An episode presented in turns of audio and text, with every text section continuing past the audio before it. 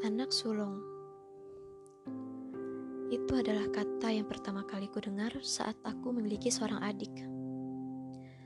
Awalnya, aku mengira kalau julukan anak sulung, anak bungsu, anak tengah, anak keberapapun itu dalam keluarga, hanyalah masalah urutan kelahiran saja.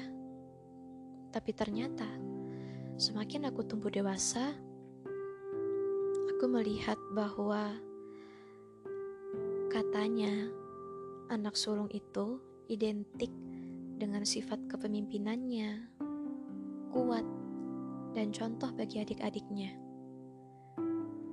Anak bungsu katanya manja dan nyaris mendapatkan semua keinginannya, dan anak tengah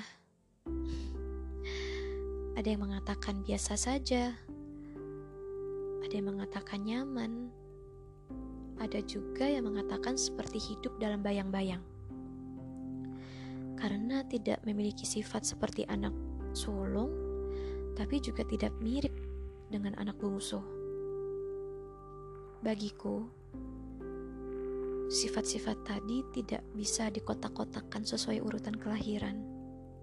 Karena tidak selamanya anak sulung itu pintar memimpin tidak selamanya anak bungsu itu manja. Ada kalanya anak sulung jatuh dan butuh pundak orang lain.